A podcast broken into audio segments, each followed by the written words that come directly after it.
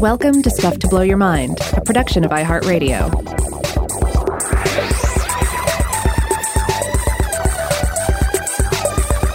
Hey, welcome to Stuff to Blow Your Mind. My name is Robert Lamb. And I'm Joe McCormick, and today we're going to be talking about an invention. Rob, I think this will be in the tradition of our episode on chopsticks that we did a while back. Why is it that you so often suggest discussing the invention of a uh, of a device with no moving parts that is used to eat? I don't know. Like part of it may lead, like in this case, I was looking at another topic and I kind of hit a wall on it, and I was like, "Oh man, I'm just not excited about this topic anymore." Mm-hmm. And um, and then I don't know, you kind of like you, you think to yourself, "Well, what's something smaller? What's something that couldn't possibly hurt me?" And you realize the spoon, it's right there, it's in the drawer. I love spoons, or you know, in the previous case, chopsticks, and I know they've got to be a fascinating history. You know, it's uh, like one of some of these inventions that are you know so ancient. We're not going to pick out the individual that invented these things or anything like that, uh, but it is fascinating how they move through human civilizations. Oh, so I understand. The spoon was your Stay Puft Marshmallow Man. You were trying to think of something so innocent and good that it could never hurt anyone, right? And and this is where we came to. But I, I, I was I was surprised as I always am because I think we found some pretty interesting stuff about the invention of the spoon. Yeah, like if you if you think you know the spoon, if you think spoons are boring, well then um, well, stay tuned because there's some there's some cool stuff, uh, and and also, you know, when you really stop to think about it and you really start to consider it, yeah, it, it does get quite uh, quite, fascinating. As uh, as Bee Wilson pointed out in an Atlantic article that we'll come back to, uh, what your spoon says about you from 2012 there are fork cultures, there are chopstick cultures, but every culture is a spoon culture. And uh, of course, it's not just not just one type of spoon. There are a lot of different types of spoons. And I would like everyone out there to try and just imagine a day, a day in your life without access to any sort of spoon. Okay, so you're up in the morning, you're trying to get ready for work. Uh, you make your coffee, and maybe you add some cream to your coffee. But what do you do? Well, you stick your finger in and burn it as you stir it around. Yeah. And then after that, you got some oatmeal. But how are you going to get that oatmeal in your mouth? Well, you're just reaching in with your fingertips and shoving it in there, and that's going to be crusty later on. But you're in a hurry, uh, and then it goes on from there. Yeah, I mean, even going back to the coffee, like, all right, you're you're you're gonna get coffee grounds and put them into your coffee brewing uh, device or or, uh, or, or or vessel, uh, how are you going to measure that stuff out? You know, now some of this we're getting into the distinction of what is a what is a scoop, what is a cup, what is a, a spoon, but essentially, like spoons are are a way that we measure stuff as well. We'll get into that. So imagine yourself, you know, you're just going to have to make that kind of like rough uh, Rutger Hauer coffee in the morning, where you're not really you're not really putting a lot of thought into it, just throwing it in there, then putting some boiling water, and then just let the cream fall where it will. Depraved. Now, for, for my part, uh, I often play a kind of game uh, in the morning. So I get up, I make my coffee. Sometimes I get to, to finish watching part of a uh, of a movie for Weird House or something, uh, and then everybody else gets up. We do we do breakfast, and at some point, I uh, I either unload the dishwasher or I help unload the dishwasher. And for a long time uh, now, I've been playing this kind of game in my head.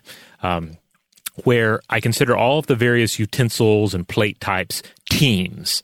And the winning team is the one that managed to get the most members of their team into the dishwasher the previous day. Um, so, uh, so it, I've, I've since told my family about this. My son gets in on the on the fun too now. You know, uh, it might be a banner day for Team Fork or Team Butter Knife or Team Ramekin. Sometimes Team Ramekin really really cleans it up. Are those the days where where you have executed a good mise en place while making dinner? I don't know. We use we end up using ramekins for a lot of different things. So it's like you know puddings and or snack mix. You know, you don't want to eat right out of the bag. You put it into the ramekin. So there are days mm-hmm. when the when the ramekin team does goes quite well. But my my favorite team and the team that seems to win the most is of course Team Spoon.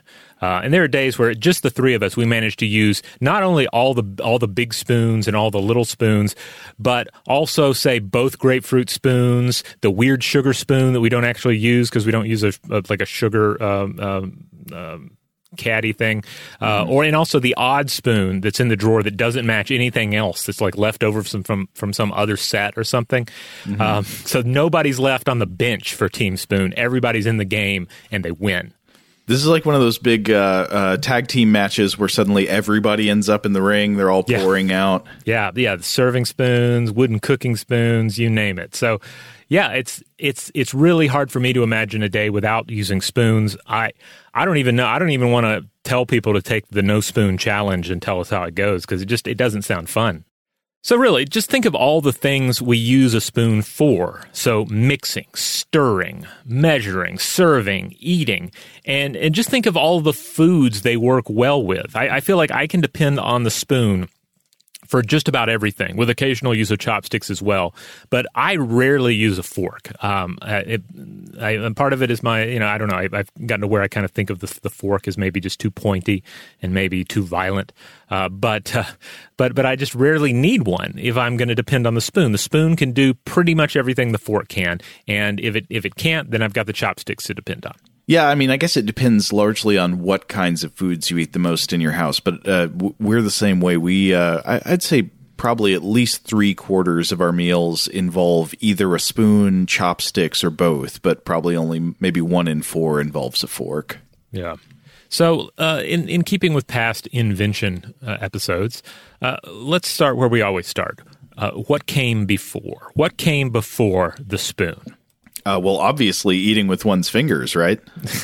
Well, yes, uh, uh, and uh, you know, it, for that, for further exploration of that, we of course can look at some examples from our primate cousins. Uh, so, first of all, uh, in addition to just sort of like sticking your hands in things and licking things off your fingers, there's of course using cupped hands. Uh, especially for liquids, for things like water. Um, uh, these, of course, allow uh, even modern humans to form uh, a cup or a bowl out of their own body. But there's a, there's a, there's a lot of stuff. Like spoons have been around so long uh, that yeah, oftentimes they're mundane, but sometimes there's stuff. Uh, uh, there are uses of it that are, are maybe a little more insightful. For instance, in Jewish tradition, there's the the allegory of the long spoons.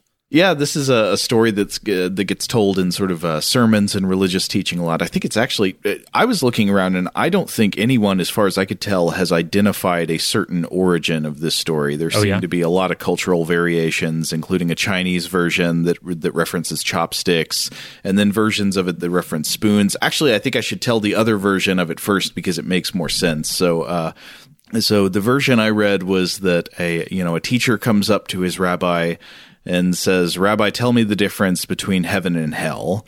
And the rabbi says, "Well, at at uh, in both heaven and hell, everyone is seated at a at a great table for a feast, and there is plenty of uh, delicious food out in front of them. You know, steaming bowls of delicious stew." Uh, but in both heaven and hell, people cannot bend their arms at the elbow. And yet, while that means everyone in hell starves because they can't bring the food up to their lips, everyone in heaven is sated because they don't try to feed themselves, they feed each other. And then a, a variation on this story is that uh, instead of being unable to bend your arms at the elbow, uh, the only utensils are very long utensils that make it difficult. So you like can't feed yourself, but you could feed somebody else. So a long spoon would be, I guess, one that's hard to use to get up to your own face. Okay. Well, I see the point they're making, but also just the idea of being like a Star Wars action figure uh, in in the afterlife and not being able to move your your your uh, your arms, uh, uh, having only what one point of articulation, maybe 2 Uh, that, that does sound like torment. I mean, I think the point it's trying to make is maybe not literally supposed to be about heaven and hell, but uh, but about how uh, you know the kind of Ebenezer Scrooge concept that a Right. person who is selfish uh, creates a, a hell of their own making by their continued inability to to think of other people. Right, right, yeah. But put enough miserable people in one place, and that place will become a place of misery. Yeah. uh, just by virtue of their um, their personalities. But I guess one thing that that does highlight is that uh, maybe a lot of times we don't appreciate enough the minute physical uh, features of a spoon and how much difference that makes in how usable it is. Uh, this makes me think at least about how hard it is to eat with a spoon that is just slightly too big.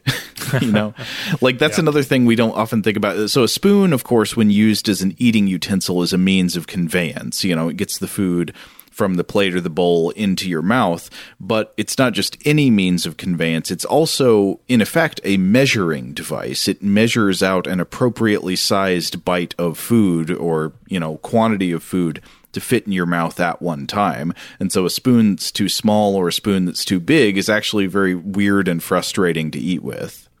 Yeah, yeah, it's we'll we'll, we'll keep coming back to this, but you know, when you think about a, a given spoon design, uh, the spoon is its its design is going to be uh, influenced by what sorts of foods it is it was designed to deal with, mm-hmm. but then also its design is going to have an impact on how you eat and uh, like in, in terms of like how much you're attempting to put in your mouth at one time, uh, but also how you hold the spoon and therefore how you carry yourself, uh, like you know socially and, and, and mannerly at the dinner table or, or wherever you happen to be eating. So it's you know it's it's this thing that um, that that has a has a big impact on the way we behave and the way we we consume, uh, even if we just think of it as just this often disposable item uh, that comes with the meal.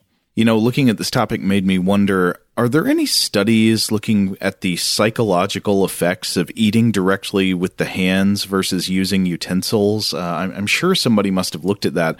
I found at least one study. I probably wouldn't hang too much on this one result, but uh, but it, it did seem interesting. So this was a paper published in the Journal of Retailing, so not like a psychology journal, but like a business journal by Adriana V. Uh, Madzharov called Self Control and Touch. When does direct versus indirect touch increase hedonic evaluations and consumption of food? And the short version of what the study found is that among people who apply self control during food consumption. So I think this is especially people who are being careful, people who are watching what they eat. I don't know if the same would apply to people who are just, uh, you know, just kind of shoveling it in there. But among people who show high self control when eating food, touching food directly with the hands enhances the sensory experience and increases hedonic evaluations of food. So, uh, people who, who eat with their fingers directly versus eating the same food with a spoon report finding that food more pleasurable to eat and they eat more of it. Hmm.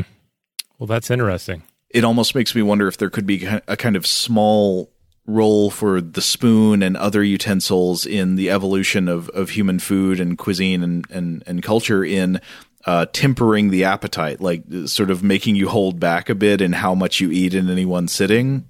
Huh. That is, yeah, I had not really thought about that. But then, like you said, this is just one study, and of course, it, it raises the, the, the, it raises the point um, that we have various food cultures around the world, and right. some of them are more inherently based on eating with hands mm-hmm. versus eating with utensils. And like you know, this kind of broad statement, how does that apply to like this cuisine, this food culture versus this one?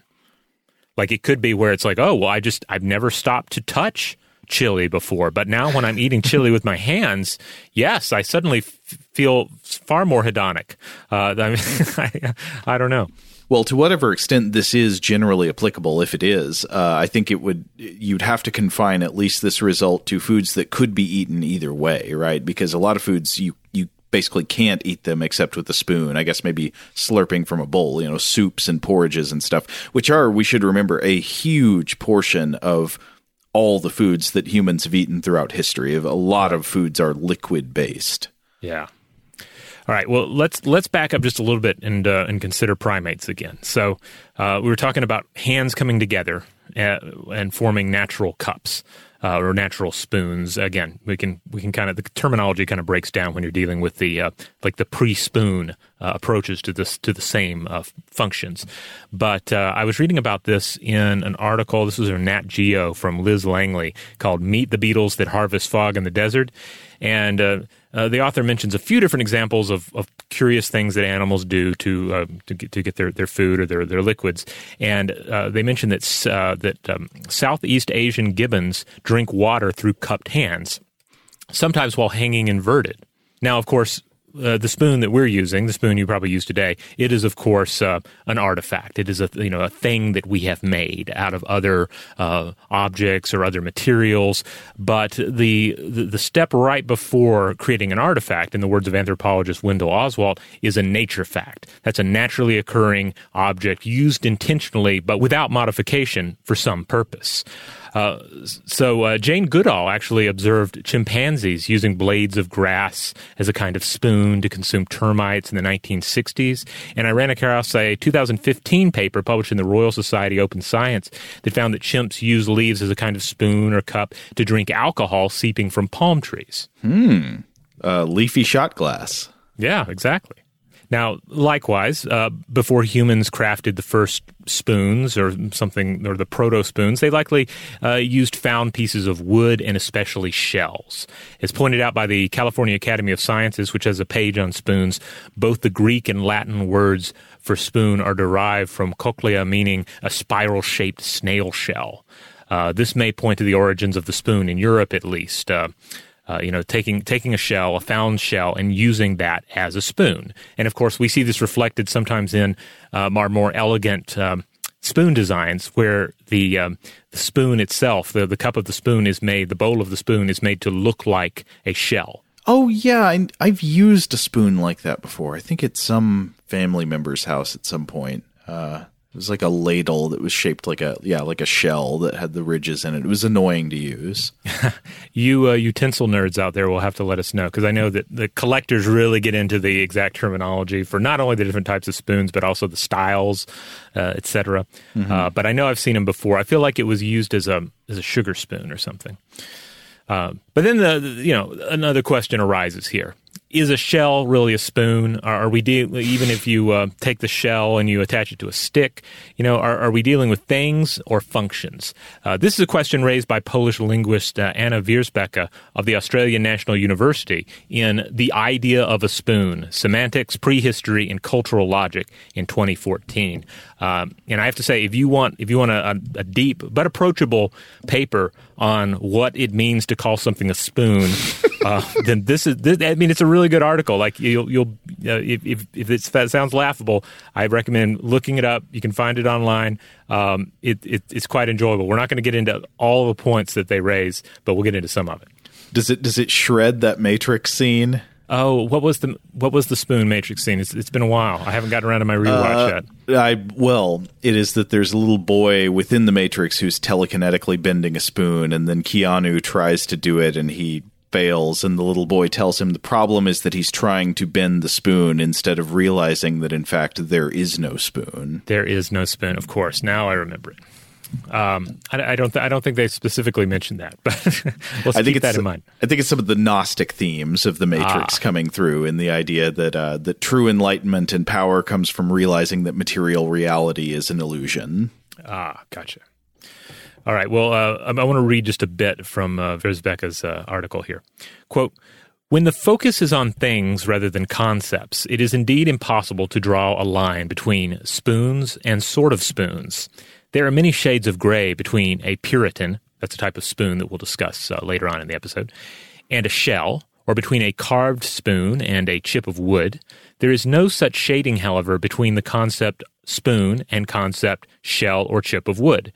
The invention of the spoon, like the invention of the wheel, is a conceptual breakthrough without a clear distinction between things which are made for purpose according to a certain blueprint and things which are merely used for a purpose with no crystallized creative idea behind them, we can hardly make any firm generalizations about cultural history, prehistory, and the history of cooking and eating.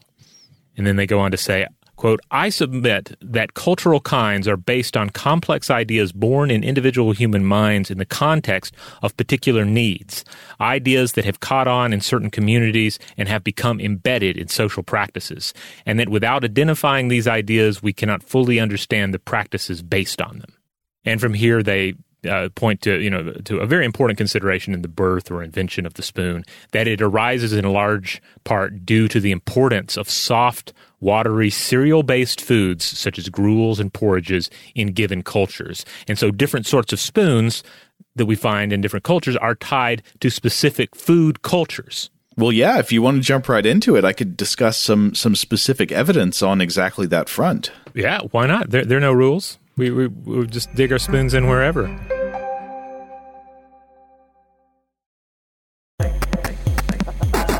All right, well, I guess that means we're going to jump to the part of the episode where we try to find the oldest spoon known of. Uh, and and one thing that I think is worth noting is that if you're generous with what you would call a knife in the context of culinary use, I think it's extremely clear that the knife predates the spoon. Uh, mm. The fork doesn't, but the knife does.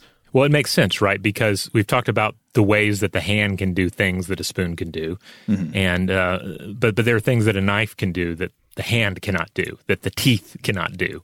Right. Uh, so the further you go back, the evidence gets more ambiguous. But there's no question at all that by a few hundred thousand years ago, like like two hundred thousand years ago, our ancestors were using sharpened pieces of stone, uh, often flint and other stones that are uh, suitable for knapping, to create blades. And actually, the evidence uh, I was checking recently it goes back even farther than that, based on recent discoveries in in Africa. Um, I think there is evidence of stone blades going back at least a half a million years or so from Kenya, and there might be stuff even earlier now. But probably a major one of the uses for early stone knives was for the processing of animal carcasses. So if you have been hunting or you've come across a dead animal and you're trying to strip the meat from the bones or cut the meat into usable uh, pieces of usable size, a sharpened piece of stone will help you do that. So again, if you, if you're generous with what counts as a knife, knives obviously go way way back, deep deep human and even uh, uh, even pre Homo sapiens. Uh, but with spoons specifically, uh, a lot of the stuff on the internet, if you're looking around for the oldest spoons, it ends up talking about stuff from ancient Egypt or wherever, which is very interesting and we will talk about. But you know that there must be stuff uh, earlier than that, at least as far back as the Neolithic. So I went searching in the scientific literature. I was trying to find uh, uh, an authoritative attempt at cataloging the oldest spoons in the archaeological record. And I did come across something there does appear to be some ambiguity in this one too because there are things you can find from from the stone age and you can argue is this a spoon or not but at some point uh, certainly a little bit before the neolithic and then definitely during the neolithic we get clear evidence of spoons um, so I found one recent paper that gives a good rundown of the existing evidence. This is a paper by Sofia Stefanovic et al. called Bone Spoons for Prehistoric Babies Detection of Human Teeth Marks on the Neolithic Artifacts from the site Grad Starcevo. That is impressive. You know, I, I didn't think about that, but like feeding a baby its first foods, those foods have to be well, one way or another. They, you know, they have to be mashed up. They have to be soft foods, and babies, uh, you know, they can uh, they can spit out and they can bite, you know, with their little gum mouths. So, uh, yeah, I could see uh, and, and, and eventually teeth. Uh, yeah. Anyway, go on. I'm just I'm astounded here. I didn't think about this at all. Yeah. Th- this this paper was really interesting to me. So um so Rob, I've attached a picture of some of these spoons for you to look at for reference. They aren't spoons like we would imagine today that have a rounded cup area. They're they're mm-hmm. they look more kind of like tiny scoop paddles made of bone. Yeah, yeah. Now, as uh, Stefanovic et al. discuss here, the earliest solid evidence of consistent cultural spoon use pops up in the Neolithic period. Now, remember, the Neolithic period is the last part of the Stone Age. This is still the, the age in human development where cultures are dominated by stone tools, but this is coinciding with or after the invention of agriculture. So uh, it's usually imagined to begin roughly 12,000 years ago. I think there's, there's a good bit of looseness and and uh, how those years apply, especially depending on like what particular region you're talking about. But roughly 12,000 years ago or so, we go into the Neolithic era, and and significantly, this coincides with the invention of agriculture and the widespread use of spoons.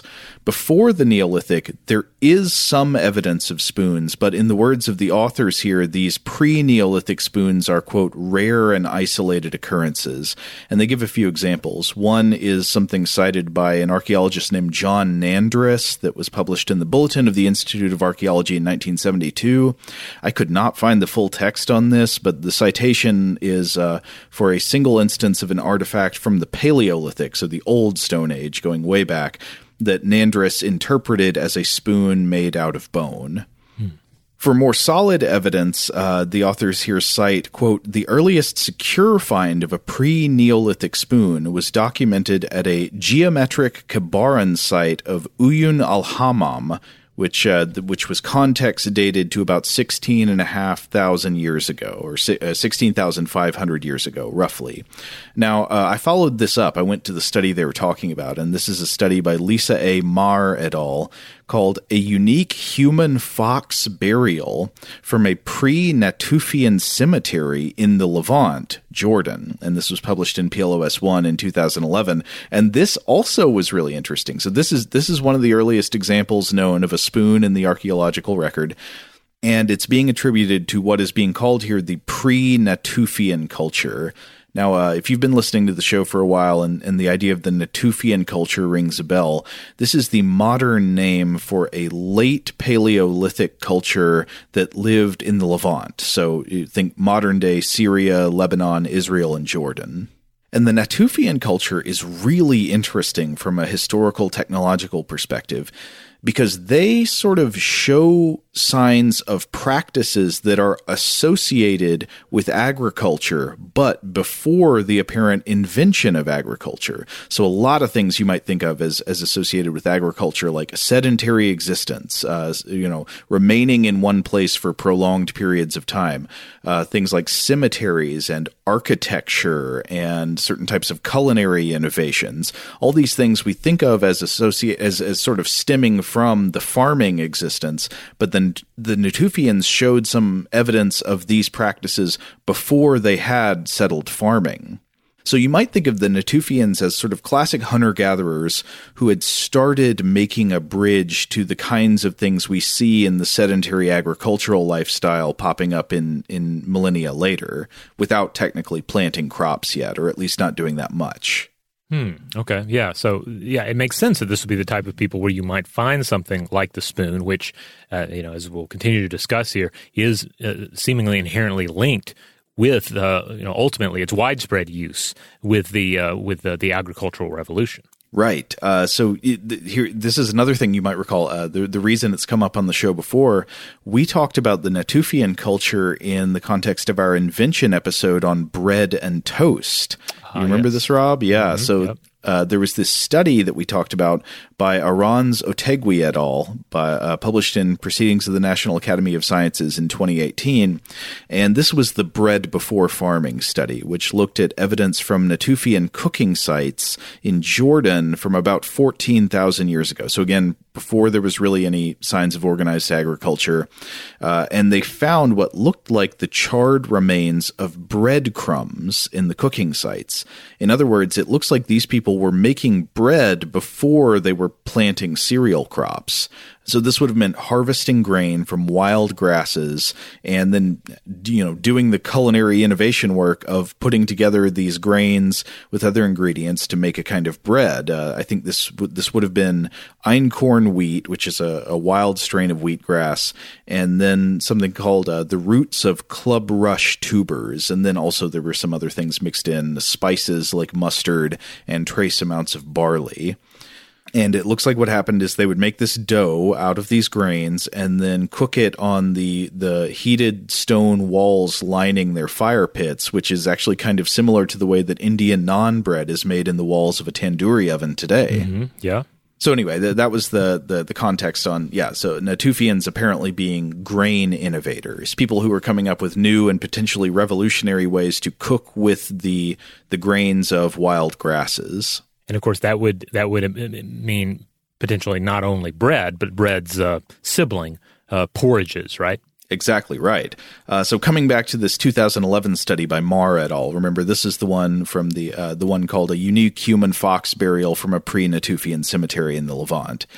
And so I just want to read from the author's uh, abstract here so, so we can see what's going on. They write, quote, New human burials from northern Jordan provide important insights into the appearance of cemeteries and the nature of human animal relationships within mortuary contexts during the Epi-Paleolithic period. So this is roughly 23,000 years ago to about 11,600 years ago. Picking up with them, in the Levant, reinforcing a socio ideological relationship that goes beyond predator prey. Previous work suggests that archaeological features indicative of social complexity occur suddenly during the latest Epipaleolithic phase, the Natufian. Again, that's uh, roughly 14,500 years ago to about 11,600 years ago. These features include sedentism, so a settled existence, cemeteries, architecture, food production, including animal domestication, and burials with elaborate mortuary treatments. So I think this is what we were talking about just a little while ago the idea of uh, uh, settled existence and showing cultural practices that we associate with, with agricultural societies. Hmm. They write Our findings from the pre Natufian Middle Epipaleolithic cemetery of Uyun al Hammam demonstrate that joint human animal mortuary practices appear earlier in the Epipaleolithic we describe the earliest human fox burial in the Near East, where the remains of dogs have been found associated with human burials at a number of Natufian sites. This is the first time that a fox has been documented in association with human interments predating the Natufian, and with a particular suite of grave goods. Analysis of the human and animal bones and their associated artifacts provides critical data on the nature and timing of these newly developing relationships between people and animals prior to the appearance of domesticated dogs in the Natufian. Hmm. Yeah, so in these graves, they do find an example of humans buried alongside a fox. And coming to the spoon in particular, there is one of these graves, it's grave eight, which they say they find a spoon slash spatula that consists of, quote, a tibial shaft fragment from a red deer, Cervus elaphus, with one end broken at, a, at an oblique angle and tapering to a rough point, while the other end has been smoothed to form a shallow depression. So it appears this is one of the earliest clear indications of a spoon in the archaeological record from this pre Natufian burial site. And this is so interesting. Uh, some I don't know, sparks are going off in my brain. You might not imagine to find these things going together. Some of the earliest clear evidence of a spoon and some of the earliest known burials of a human with a fox buddy. yeah. Yeah, like you're tempted to try and connect the two. Like yeah. maybe maybe spoons are helpful for feeding pet foxes. I don't know. I mean, I in, in the care of a pet, we do find ourselves using spoons. Um, oh, those, but yeah. you know, I mean, I gotta you gotta get the, the, the food out of a can one way or another. You gotta. I mean, occasional I, medicines. I, I, wasn't trying to be that direct in the connection, but it does. Yeah, yeah. I mean, I, I see what you're saying there. It, it, suggests that there's some kind of a, a ferment underlying both, perhaps. Yeah, yeah. But anyway, coming back to that first study, uh, uh, Stefanovic et al., summarizing other early evidence for spoons in the archaeological record, uh, Stefanovic et al. write, quote, bone spoons were also present in the Natufian. Uh, again, that's uh, 14.5 to 11.5 thousand years ago and in Mesolithic Europe in the material culture of the circumbaltic hunter gatherers. However, the ubiquity and quantity of spoons in bone tool assemblages significantly increases in the Neolithic period, especially in the early Neolithic of Anatolia and the Balkans, and they are primarily a Neolithic phenomenon. So once we hit the Neolithic era, uh, there's agriculture spreading all around. We're in this final stage of the Stone Age tool set. Uh, spoons start showing up all over the place, and this really does appear to be connected to the advent of agriculture. Humans are living a more settled existence. They're practicing both the farming of cereal crops and animal agriculture, which importantly provides milk. And uh, spoons are showing up all over the place. So, what does this mean? And to me, this gets into the even more fascinating part of the Stefanovic study, uh, because what it's actually looking at here is the is the invention of the earliest spoons in the context of broader shifts in food technology, agriculture, and especially child care. Uh, so I was reading a good write up of this study by archaeologist and science writer Kristina Killgrove on her Forbes blog. Uh, you can go read that blog post if you if you want to know more. But just to hit some of the points from it, the site that they're looking at here in in this study is uh, Grad Starcevo, which is on the bank of the Danube in Serbia. And these artifacts, I think, were discovered sometime in the 1930s. In the 1930s, there's roughly like 50 small bone tools that were found here, and they were made out of cow bone. They were dated back to roughly 8,000 years ago or so, which would have been during the Neolithic. And previous archaeologists had suggested, well, maybe these little bone tools were used for scraping flour from grinding stones, or maybe for uh, maybe making some kind of markings on on ceramic pottery or ceramics in general, or maybe they were somehow used in uh, some kind of cosmetic use, like applying applying pigments to the body or face or to clothing. But the authors of this 2019 study by Stefanovic et al. Argue something different. They say, no, these tools are spoons, and that, quote, they were used for feeding babies, and that marks on them can be connected to the usual mouthing behavior, meaning biting, nibbling, gnawing, and pulling, of children who may, up to four years of age, mouth objects up to 50 times during one hour. And they tested this by looking uh, by doing bite mark analysis. They were comparing marks left on these bone tools to marks left by dental models based on uh, the teeth of babies and children today. And what they say is they found a match. Uh, the marks on these bone tools really made it look very clear that babies and young children were chewing on them and that these probably were spoons used for feeding babies. And so here I want to read a section from Killgrove's write up. Quote, the discovery of feeding spoons is highly significant archaeologically. In the Neolithic time period, there came a series of dramatic transformations for human culture, a more sedentary way of life thanks to the first plant and animal domestication. This so called Neolithic revolution also affected the population structure, reduced mobility, a shift towards high calorie cereal foods, and a reduction in the length of time that mothers breastfed their babies, led to an incredibly rapid population growth. And uh, she notes that e- even though the demographic growth of humans during the Neolithic period should be understood in a major way in terms of what mothers and babies were doing at the time, this area of prehistory has often been understudied. And I think that reflects a, a general trend in, in the study of history and, and deep prehistory is that there's sometimes not enough attention paid to domestic life and the raising of children. Mm, mm, yeah, yeah, more focus on uh, what the hunters were doing and so forth. Yeah. And so uh, Stefanovic and colleagues in this paper argue that, quote, the increased number of babies in the Neolithic demanded new daily life routines, not only for prehistoric parents, but for the whole community.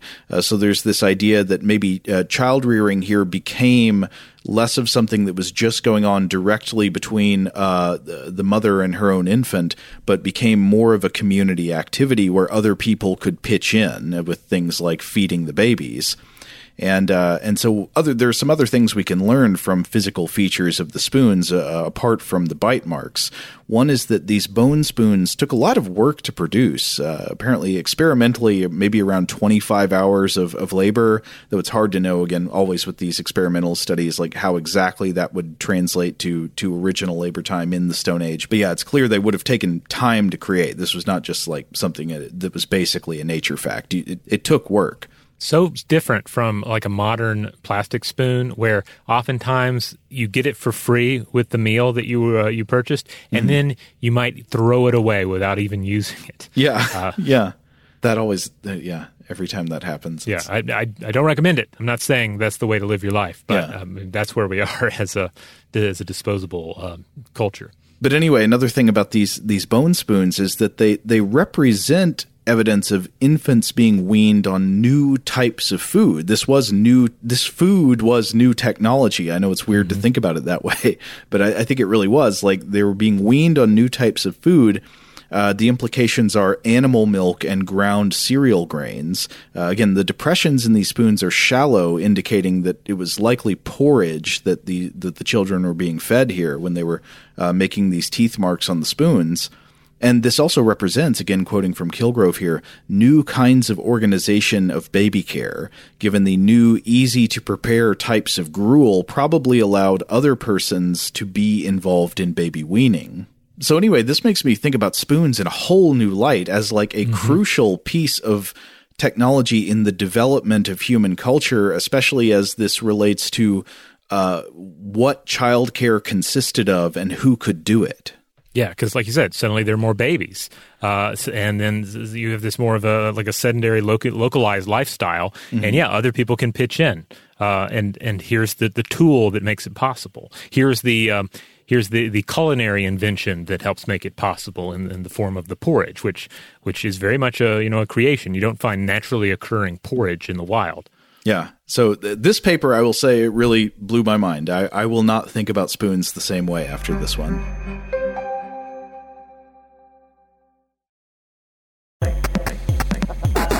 All right. Well, should, should we get into some uh, other examples of uh, cultural spoons and early spoons? Sure. All right. Well, I was, uh, you know, as a as uh, as uh, uh, Wierzbicka brings this up, uh, there there's an author James Gibbs who uh, discussed uh, the Egyptian spoon, which uh, you alluded to earlier. Earlier, the Egyptians produced small, round bronze spoons around 1000 BCE, and these were really neat because they had they had sharp points at the end of the stem. So on one end of the of the spoon, you have the, you know the spoon, the little bowl of the spoon, and then on the other hand end, there's a skewer of sorts. You you might also call it the one tine fork. Yeah, yeah, yeah, exactly.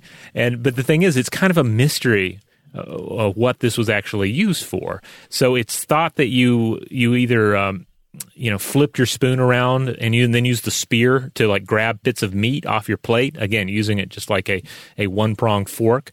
Or, and this is neat, it was used to extract snails. Hmm. So it's for digging around in there. Yeah. Okay. So I, I have to admit, I, I, I'm not a big snail uh, consumer uh, uh, and, and, never was. But I was looking around. I was like, okay, uh, you know, escargot is a is a thing. It's part of French cuisine. Uh, and I was, I was, looking around at utensils for that, and there are specialized utensils for snail uh, eating for escargot. Though it seems to generally revolve around tongs and narrow two pronged forks. Um, however, I looked around a little bit more. My Amazon search results are totally jacked now. It's, they're just going to try and sell me weird um, or uh, atypical um, uh, eating utensils now. Mm-hmm. But I do see modern seafood fork spoon combos that remind me a lot of the Egyptian description. You know, like they're narrow with like a little spoon on one end and like a, a thing that's that's more like a, a little shiv on the other uh, that's used for digging around in um, like things like crabs, picking crab, which is mm-hmm. interesting because that, of course, is something that is often done with fingers. Like fingers work mm-hmm. really well for picking crab. If you don't mind your fingers being stabbed by tiny pieces of shell constantly. Yeah. And and just getting all nasty. Yeah. That's one of the things I always feel like uh, I enjoy eating crab, but whenever I do, I feel uh, very self conscious because I feel like I look disgusting. Like my fingertips are all covered in that juice and it's just all over the place. I don't know. Yeah. Uh, it's one of those things that I, I, I enjoy for a little bit and then I, I'm increasingly over it uh, because but it does make me feel like a total hunter gatherer. You know, like I'm mm-hmm. just like I'm, like I'm just digging through the raw uh, animal. It's uh, it's so. a kind of eating that for me does not facilitate conversation at the table. You know, it's like mm-hmm. you don't you don't imagine like sitting around cracking on a crab while you're also having a stimulating conversation. It's just what's going on is between you and the crab. Well, and then sometimes there's there's communication about the crabs. You're talking about the, the search for the meat, and if you have uh, younger members at the table, it's about then helping them acquire the meat. So, I don't know. Um, but but in, anyway, in, as far as Egyptian spoons go, I've also read that it, that spoons don't seem to have been really in use in pre-dynastic Egypt. So spoons came with the rise of the pharaohs. So food would have largely been consumed prior to this by hand at the table, which is you know still uh, again a feature of various culinary traditions, uh, but. Uh, but you do see, uh, you know, the, the, rise of the pharaohs, the rise of the spoon, um, and you see some very ornate spoons emerging as well. Well, something that I think emerges very early in human cooking and, and culinary traditions, and is still a major feature of a lot of food today, is the uh, is the spoon that is edible. Where you know a lot of cultures focus very much on uh, like scoopable breads that function yep. as a kind of spoon, where you'll have like a stew type food, and then you'll have a type of flatbread or something that you use to scoop up or sop up the uh, the stew and then shovel that into the mouth and then you eat it as well, which is I don't know that, that's very appealing in many ways, and even that might be the cultural precursor to foods you might not think of as very connected to culinary history, like uh, nachos with nacho cheese sauce, you know, or you yeah. like dip it in. That's that's an edible spoon, right? The chip is. Yeah. I mean, in a way, it's kind of getting to the idea of all right, we have these grains. Mm-hmm. What can we make? Well, we can make porridge and we can make bread, and then oh, we can use the bread to eat the porridge. Genius. Mm-hmm. Um, like that basic motif you see in a lot of different cuisines, and, and I love it. I, I mean, I love uh, I, I, love Ethiopian cuisine uh, mm-hmm. uh, where you use the the, the special bread, uh, uh, and then of course there's a lot of a lot of this in um, in various Indian cuisines as well. Mm-hmm. Uh, but yeah, I think feel like you can find it pretty much everywhere. Like every culture that has bread or some sort of bread like product is going to have some sort of sopping action going on. Yeah. Now, uh, spends a fair amount of time talking about Chinese spoons, in particular the tangchi. So this is this is a soup spoon, and you've likely seen one of these before. If you've ever uh, had had Chinese food, say at a Chinese restaurant or even other uh, Asian cuisines, it is a, a, short. It has a short, thick handle and a deep, flat bowl, and they're really great for soups. They they hold more than a traditional Western soup spoon, and at least in my experience, I feel like it can be more stable and it can be more suitable for cooling, you know, for blowing on the soup. Mm-hmm. Uh, maybe that's just all in my mind, but uh, but that's been my experience. No, yeah, I know what you're talking about. In Wierzbicka's article, that she goes a lot into like this Chinese spoon uh, versus the Western spoon, and are they at all comparable? Are they really different things? Um, and I just refer to you that article for more of that. But they, they point out that the tang essentially means soup in this context, but in the Chinese usage, it's water plus lots of different things, uh, and it's a different apparently from a thick soup or a soup that doesn't have anything in it, like a you know. A, uh, like a pure uh, broth type of soup, uh, each of which have their own words in Mandarin. Its origins, however, and its exact uh, design seem linked to North Chinese millet uh, used in congee, which is uh, a lot like Western porridge and gruel. We talked about this a good bit in our chopsticks episode mm-hmm. because the more, uh, like the, the earlier reliance on uh, on millet. Uh, th- there's no use for chopsticks. Like, what are you going to do? Eat porridge with, with chopsticks? No, it doesn't make any sense. Mm-hmm. it's only as you move away from that and you get more into rice that you see the rise of the chopstick. Yeah, and if you recall from uh, from our episode about chopsticks, that the earliest evidence is that chopsticks were originally used more as a cooking utensil than as an eating utensil.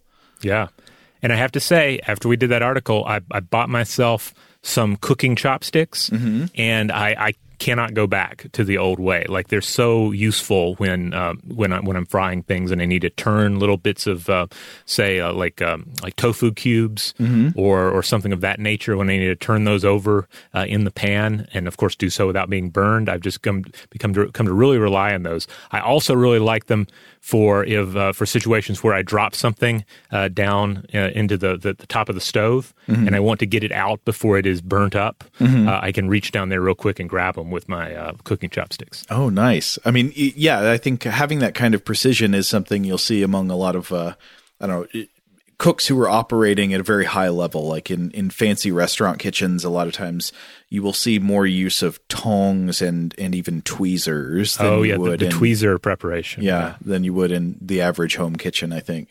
Now, now back to, to porridge though. I, I we we've, we've already discussed you know the, the basics here, but I think it is kind of neat to think about porridge as the patient zero for all semi-liquid foods. You know, like, like cultures nobody really abandons porridge and congee. I mean, th- these are things that you, uh, even the word the word gruel has certain connotations, mm-hmm. but these are all things that, if if prepared right, can be can be excellent, and if nothing else, they can be a comfort food. So, uh, you know, they never really go away. But then we develop all these other things that are porridge like, right? Uh, things for which the spoon makes all the sense in the world. And then if you're taking, and then again, if you're mixing things, measuring things, again, it, it becomes increasingly important to have the spoon at hand. All right, well, I think maybe we need to call it there for part one, but there's so much more interesting spoon stuff to talk about. We have given ourselves the spoon challenge. Uh, we we dared ourselves to to talk about spoons for two whole parts of this show, and and by God, we're going to do it. That's right. And we already have some stuff in the notes we didn't get to, but now we're going to see what else is out there, and and I I don't think we're going to be disappointed.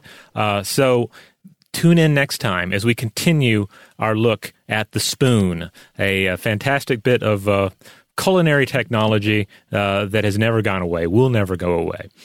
Uh, so, uh, yeah, tune in on Thursday. In the meantime, if you would like to check out other episodes of Stuff to Blow Your Mind and even Invention, uh, you can head on over to the Stuff to Blow Your Mind podcast feed. That's where you'll find all this stuff. On Mondays, we do listener mail. Tuesdays and Thursdays are core episodes. Wednesdays, that's when we tend to publish the artifact. And then on Fridays, we have Weird House Cinema for you uh, with a Vault episode on the weekends. Also, Invention has its own podcast feed. We're no longer updating that feed, but if you want to find all of the Invention episodes, the older ones uh, in one spot, you can find it there. Just go to wherever you get your podcast and look for Invention. Uh, but anyway, wherever you get any of these podcasts, just rate, review, and subscribe. That's a great way to help us out. Huge thanks, as always, to our excellent audio producer, Seth Nicholas Johnson.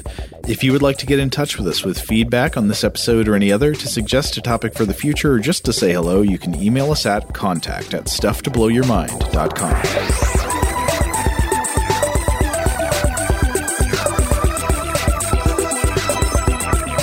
Stuff to Blow Your Mind is a production of iHeartRadio. For more podcasts from iHeartRadio, visit the iHeartRadio app, Apple Podcasts, or wherever you listen to your favorite shows.